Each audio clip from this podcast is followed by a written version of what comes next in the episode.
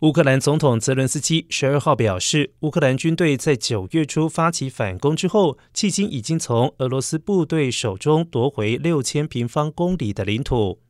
据了解，乌克兰已经在东北部哈尔科夫州的反攻当中取得了重大的胜利，其中包括收复了伊久姆、库皮扬斯克以及巴拉克列亚等市镇。另外，乌克兰也在南部赫松州取得重大的进展，已经夺回南部五百平方公里的失土。